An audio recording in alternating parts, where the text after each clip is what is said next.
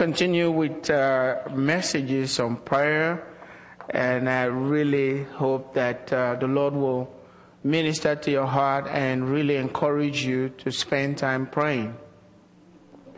Uh, I really feel like believers don't pray enough, possibly because we don't understand the power that's behind prayer. We need to pray. Prayer changes things, and that's not just words. Prayer will change things. Prayer will change your life. Prayer will change my life. Paul even asked for prayer for himself, asking the saints to pray for him. So prayer really is a part of our Christian living. And so uh, I really enjoy talking about prayer.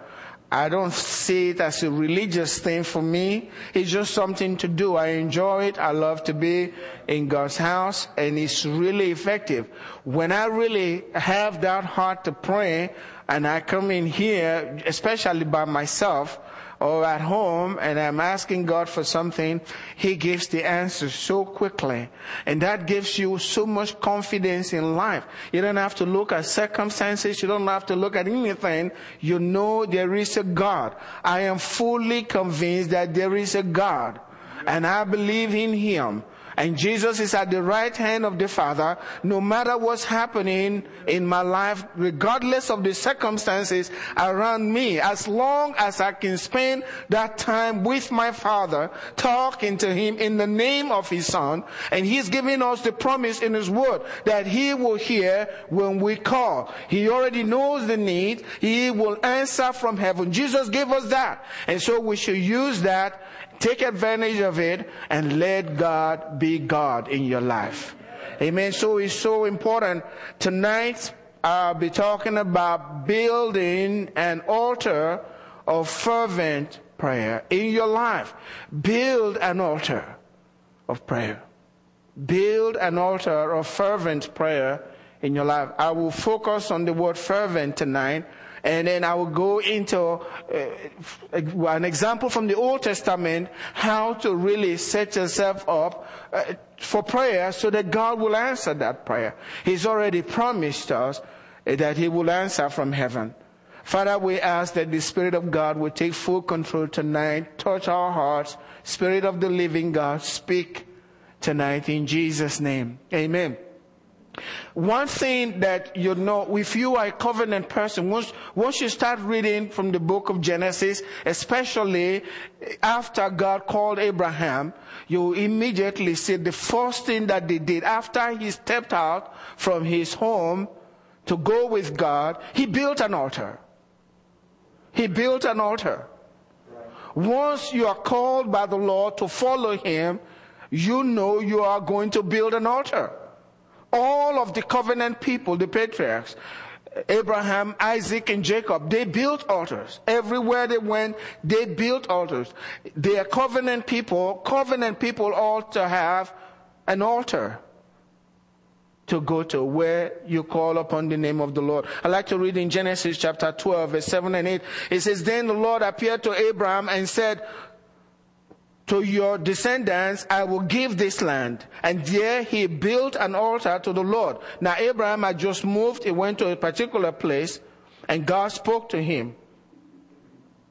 He built an altar to the Lord who had appeared to him, the God who spoke to him. Verse 8 says, And he moved from there to the mountain east of Bethel, and he pitched his tent with Bethel on the west and Ai on the east. There, again, there he built an altar to the Lord and called on the name of the Lord.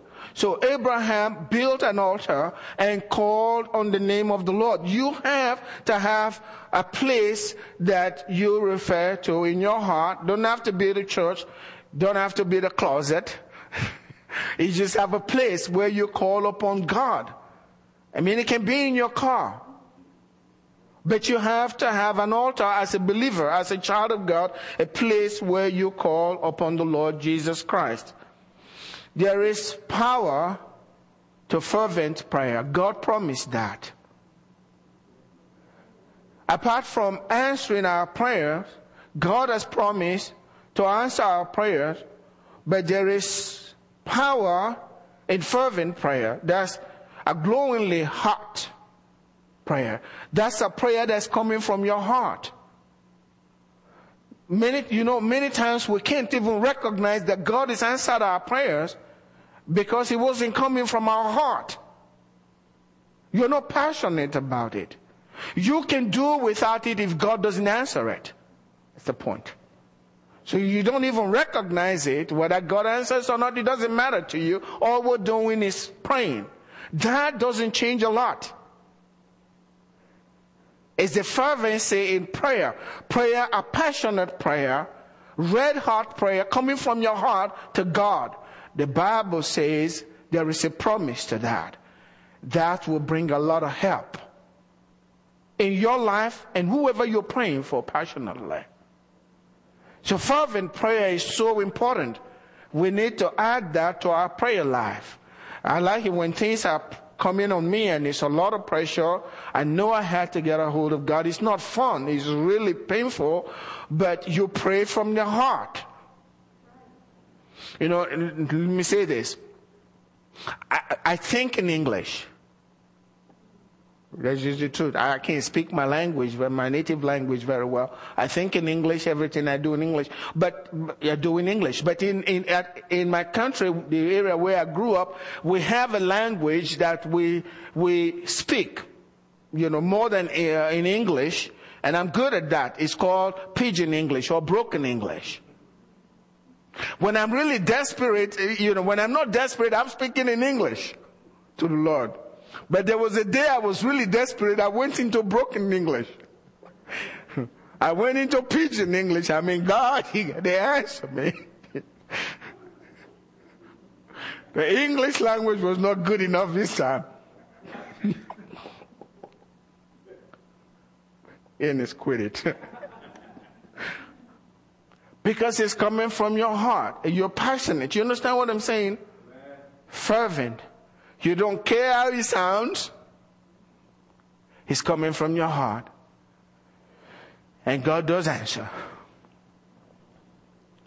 In James chapter 5, verse 16 through 18, it says, Confess your trespasses to one another and pray for one another that you may be healed. And now what you hear for the most part is confess your faults to one another so that you may be healed. That's not what the scripture says. Just confessing your sin to the other person or confessing to a priest or whoever, just confessing your sin is not good enough. It said confess your faults to one another and pray for one another that you may be healed. Prayer is a part of it. You can't let go of prayer just to confess your sins. That's why it doesn't work. You can't just confess your sin without praying with your brother for your healing, for your deliverance. So Christians go and they confess and, and you just say a little prayer and it's, it's, it's okay. You have confessed. It's good. No, there's got to be a fervent prayer prayed at the time of confession in addition to the confession that brings deliverance. Because you can see that in what he said immediately after that. The effective fervent prayer of a righteous man avails much. So just confessing is not enough. You have to add a fervent prayer to it to bring the deliverance. There is much help when people pray fervently. Notice the word that he uses, the effective. So there is your prayer, God classified your prayer effective. And he's not asking for your opinion.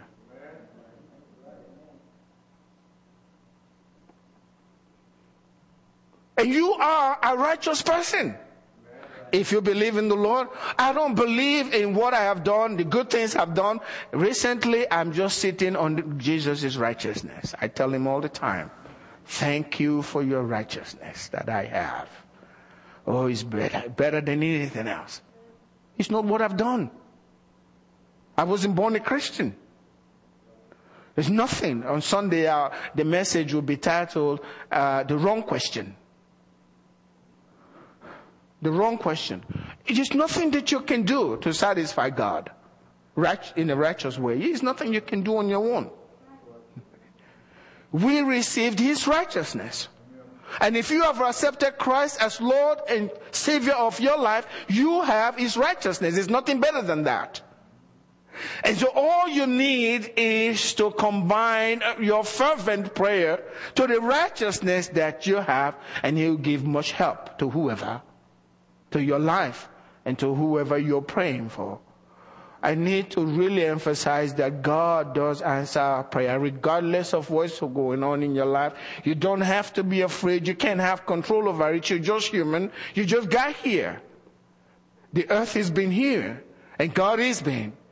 Thank God you have him on your side. Amen. And all you have to do is talk to him. And Jesus was very clear. He said, ask, it shall be given you. Seek, you will find. Knock, the door will be open to you. Not maybe. The door will be open. Everyone who asks receives. I have to constantly remind myself of that word that Jesus cannot lie. So I can ask. The burden is on me to ask the Lord. If I ask, Jesus has promised me he cannot lie, and he said the scriptures cannot be broken. We are not asking enough. We are not praying fervently enough. Any situation can be changed if we pray. Now, the test is the way God works is because faith is applied to your fervent prayer. It may not happen immediately. Okay? Because your faith has to be tested. But if you pray fervently, that prayer will be answered. So I can determine my future through my prayer by talking to Him. The effective, the word effective means producing result. Your prayer will produce result. It says the effective fervent prayer of a righteous man that effective, fervent prayer, the prayer is classified as effective, producing result. You're already a righteous person. Will bring much help to a situation. The effective, fervent prayer of a righteous man avails much. Effective, the word again means enforce effective, in force, productive, producing results. And if you read further, favorable results. Effective, fervent prayer of a righteous man. Then he went on and said, Elijah was a man with a nature like ours. So if you think, well, who am I? Well, Elijah wasn't God, just another man, just like you. And he prayed earnestly, fervently, that it would not rain. Can you imagine this guy made up his mind, I'm going to stop rain from coming on the earth. And I'm going to do it through prayer. And he did it fervently earnestly to God. I'm going to stop rain. I'm not sure if he knew exactly how long it would take. He just wanted God to punish the nation because they were sinning against him by holding back rain. And he did. God listened to his prophet. Elijah was a man with a nature like ours, and he prayed earnestly that it would not rain, and it did not rain on the land for three years and six months. For three and a half years. This one guy was holding back rain. God did it, but nobody can find God. It was this guy. It was this guy that was holding back rain. And you know what, what will happen in those three years? No rain, no harvest. This guy was holding back their harvest through prayer. And the Bible is telling us, encouraging us in the New Testament, saying, hey, don't forget, you can do the same thing. He was just a man just like you. That's what he's saying. It's an amazing thing when you really cry out to God. We've had crusades in Africa in, during the raining season and you know, the, you look up, uh, I believe one of those crusades I was with Daniel Bernard, my friend in Florida. You look up and you know it's going to rain. And we say, no, no. We have a crusade. There are people here to hear the gospel. You can't rain until we're through. I had a situation as soon as we got through preaching, the rain came down. We say, thank God we're through with preaching. But it's encouraging you as a believer that you know your prayer are effective. You can do the same thing. What is it in your life that you need from God? Is that bigger than holding back rain for three and a half years? This guy who is just a natural man, just like you, he was able to do it. And the Bible is saying God wants you to have the same thing in your life. You can do exactly the same. And he says he prayed again and the heavens gave rain. And the earth produces fruit. The thing is, if the New Testament is talking about Elijah, I want to know what this guy did. Okay? Would you? You want to know what he did? To touch God, to bring down rain. I got a long passage here, but I'm not sure if I want to read all of it. Okay, I got time.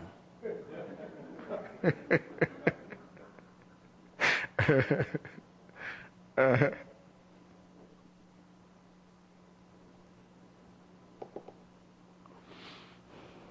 in 1 Kings chapter 18, with, dealing with Elijah, verse 30 through 39, it says, Then Elijah said to all the people, Come near to me. So all the people came near to him, and he repaired the altar of the Lord that was broken down. And Elijah took 12 stones, according to the number of the tribes of the sons of Jacob, to whom the word of the Lord had come, saying, Israel shall be your name. Then with the stones he built an altar in the name of the Lord, and he made a trench around the altar large enough to hold two seahs of, of seed. And he put the wood in order, cut the bull in pieces, and laid it on the wood, and said, Fill four water pots with water, and pour it on the burnt sacrifice and on the wood. Then he said, Do it a second time. And they did it a second time, and he said, Do it a third time. And they did it a third time. So the water ran all around the altar, and he also filled the trench with water. And it came to pass at the time of the offering of the evening sacrifice that Elijah the prophet came near and said, Lord God of Abraham, Isaac, and Israel, let it be known this day that you are God in Israel, and I am your servant, and that I have done all these things at your word. Hear me, O Lord, hear me, that these people may know that you are the Lord God and that you have turned their hearts back to you again. Then the fire of the Lord fell and consumed the burnt sacrifice and the wood and the stones and the dust, and it licked up the water that was in the trench. Now when all the people saw it, they fell on their faces and they said, The Lord, He is God. The Lord, He is God. I read that whole passage. When you look at the verse, verse 1, it's Elijah said to all the people, Come near to me. And they came. You know the way I see that today? right way back there in the Old Testament, eh, uh, Elijah is saying to us, Come near, so let me show you how to do this. Do you understand what I'm saying? Let me show you how to get answer from God. Come near. Come near to me. Now, one thing that happens is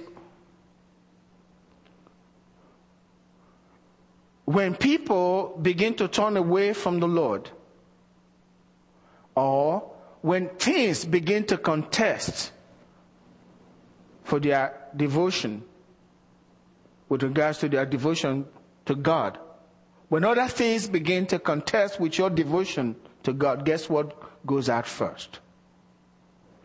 The altar. The altar is broken. See? At this time, the children of Israel, they, they were dancing between two opinions. They knew about the God of heaven. They knew to worship the God of heaven. But they had to deal with Jezebel and Ahab. And if you want to be called politically correct, you stay on Ahab's side and Jezebel. So they were worship, some of them were worshiping God. At the same time, they were worshiping Baal.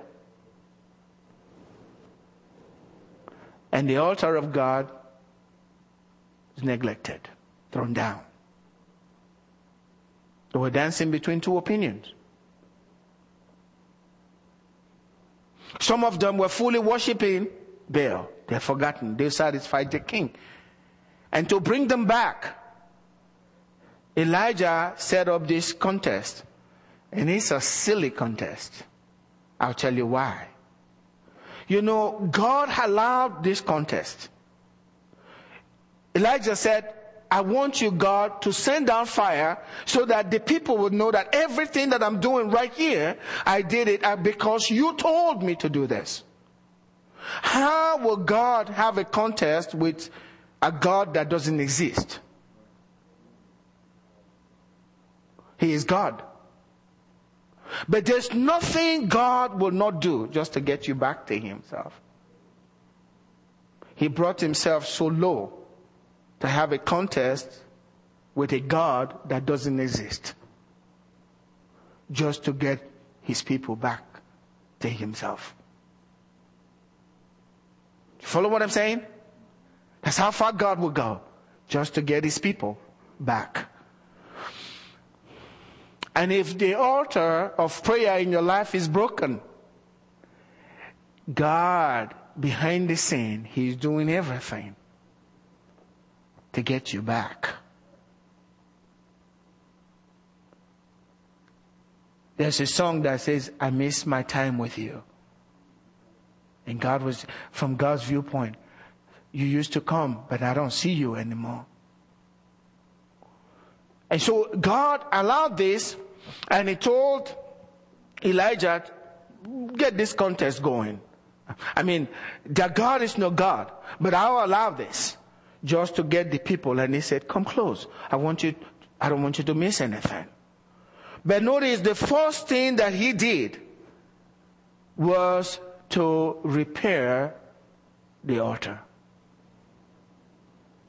To repair the altar. So he got 12 stones to repair the altar. The altar is a covenant place for the restoration of all things. Your altar of prayer is your covenant place for the restoration of all things into your life. Whatever the enemy is stolen from you, if it's going to come back from to you, even with regards to your spiritual life. If it's got to come back to you, if you were hot but you're no longer as hot, the word of God doesn't touch you as it used to. If, if, if you will have to get back where you were, you will have to rebuild your altar.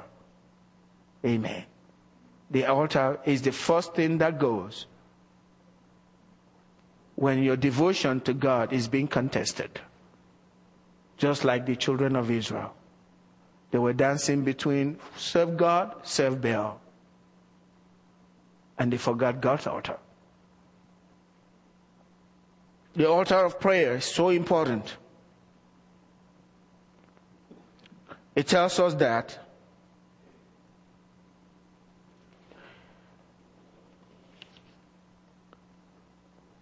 Notice what they did first. It's so important, and I'll say this tonight he took stones, 12 stones, representing the 12 tribes of Israel. And he built the altar from those stones. He tells us here, and Elijah took 12 stones according to the number of the tribes, that's verse 31, tribes of the sons of Jacob to whom the word, the word of the Lord had come, saying, Israel shall be your name. You are going to be the prince. Uh, what does this stone represent? Those stones represent what it says, to whom the word of the Lord came.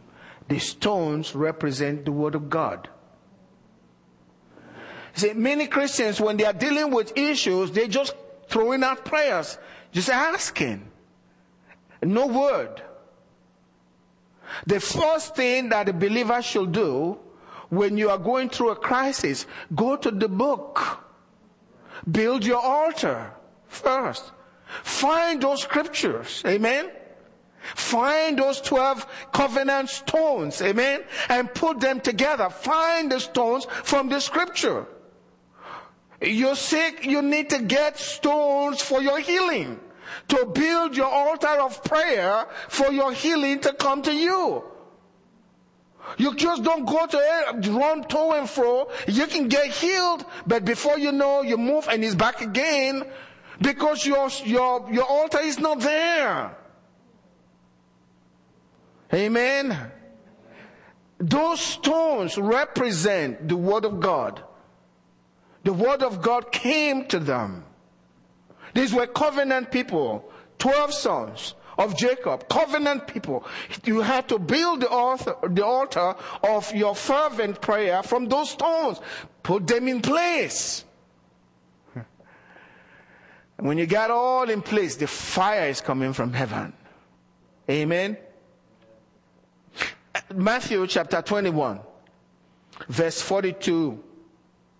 Jesus said to them, Have you never read in the scriptures the stone which the builders rejected has become the chief cornerstone.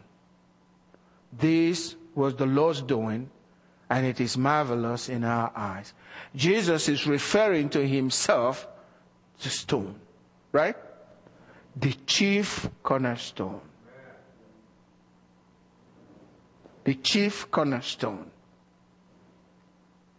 And if you read further, verse 44 tells us, and whoever falls on this stone will be broken. When you put the, that animal on the altar, it had to be cut in pieces. Amen. For the sacrifice to be accepted. Whoever falls on this stone, if you are relying on those, that stone, you will be broken so that the fire can fall upon your life and then you can fly like the eagles. He says, whoever falls on this stone will be broken, but on whomever it falls, it will grind him to powder. And then when you are praying with the word of God, that's casting stones against your opposition. Amen. And that's the word of God. When the word of God falls on any opposition, it grinds it to powder. So we need to have our stones, that's the word of God, together. I've read about so many people. Dodie Osteen, you know, you know who I'm talking about. When she had cancer, all kinds of people have come. You know, he, uh, John Osteen was pretty popular. TL, he, he was TL, TL Osborn's uh, pastor. So the wife sick, all the great ones were coming to pray for her. Nothing happened. Much. And Dodie said she went straight and got all the healing scriptures. she got her stones together. Amen? And she placed them in order and said, I'm a child of God. I cannot die of cancer. Guess what? She is still with uh, Joel today. so we need to get our stones together. The altar needs to be built, our altar of prayer. Amen. That's what you throw at the enemy. You remember David? When he had to fight Goliath, if there is a Goliath in your life, go to the brook and find your five smooth stones. The Bible tells, tells us that Goliath threatened the children of Israel. They were running from Goliath, but David was ready to fight. David did this. Bible says he went to the brook when he was getting ready to fight Goliath. He went to the brook and got himself five smooth stones. You go to the scriptures. This is our brook. Amen. Find you five smooth stones. After he got those stones, the Bible says he put the stones in his bag. You know what that represents? Your heart. Put your smooth stones in your heart. Build that altar of prayer right there. And then go after your Goliath and bring him down. Amen. Amen. You can find that in 1 Samuel chapter 17. You can read the whole chapter. The wood represents the word as well. What I'm doing tonight is this. You need to understand the place of God's word in your prayer life. So important. The word of God. The place of the word. Even before you pray, Get those scriptures. It's easy if you've read the scriptures, you spend a lot of time, you know, with the scriptures. As you're praying, those scriptures, the Holy Spirit will be taken from everything that you've stored in your heart, your bag, and be pulling them out for you as you pray. And you're telling God it cannot be so because this is what the covenant says. Proverbs chapter 26 verse 20 says, where there is no wood, the fire goes out. Amen.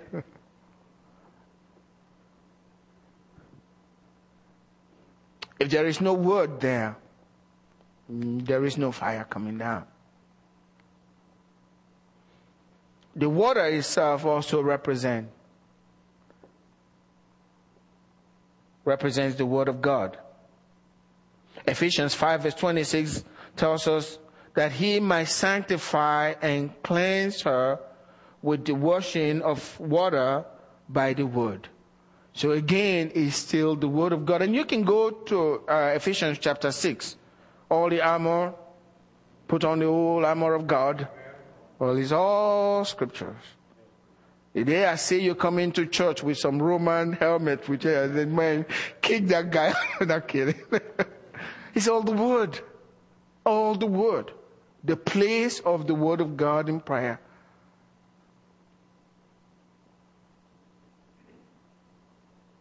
And the fire that comes,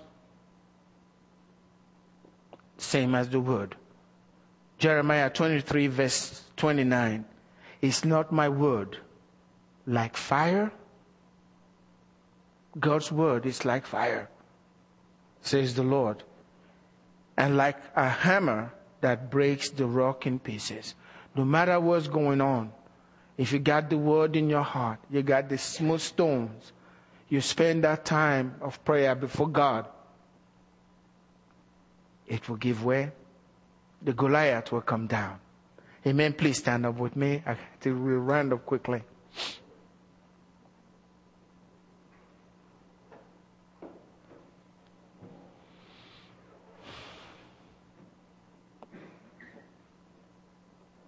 I encourage every one of us to spend time praying. You see, many times we see situations and what we do is we talk about it. You see a problem, you're talking about it. And you're praying about it more than you're talking about it, calling your brother and say, what do you think is happening? How come this is not happening? Or you don't need to go there. If it burdens your heart, God may be calling you to build an altar and pray over the situation and expect an answer instead of talking about it. You pray. If there's a Goliath in your life that you need to come down, then look for the scriptures. If it's want, the Bible says, the Lord is my shepherd, I shall not want. That settles it. I don't have to worry about my tomorrow. I am glad to have Jesus as my shepherd. I'll stay there. I'll do everything to make sure he continues to be my shepherd. And as long as that relationship is right, there is no way in this world I can know want. I don't have to depend on anybody. Yet I am very aware that he's going to use people and circumstances. But I'm looking to him. So you spend that time in prayer. Ask, and it shall be given you. Seek, you'll find. Knock, the door will be opened. Door for healing, it will be opened. Amen. For your family, your children, it will be open. All you have to do is ask. We make things too complicated. We just ask. Amen. Is there something that you need from the Lord tonight? What if I tell you, by the word of the Lord, God will grant it tonight? Would you believe me? I know you will. What is that thing that you want God to do for you? And if He does it, you, He will make you glad. Ask that you might receive that your joy might be full. What is that thing? Would you ask the Lord tonight? Lift up your hand today, whatever that is that your heart desires, and you need God to do that for you. Believe with me today. Let's come together in faith trusting God that He is alive. Jesus is risen. He's seated at the Father's right hand. No matter how difficult this problem is, even if it's as big as Goliath, that Goliath is coming down tonight in the name of Jesus because the Lord is on your side and He's giving you the victory. You don't have to be afraid because God is with you. No one can be against you and God is going to grant you the desires of your heart according to His word. Father, I want to thank you. I want to give you praise. I know that your word cannot be broken. Your word will not return to you void. We trust in your word and we've asked according to your word, according to your will, O oh God. And we believe we have received. And we thank you for your love for us. And thank you, Lord, for meeting every need tonight.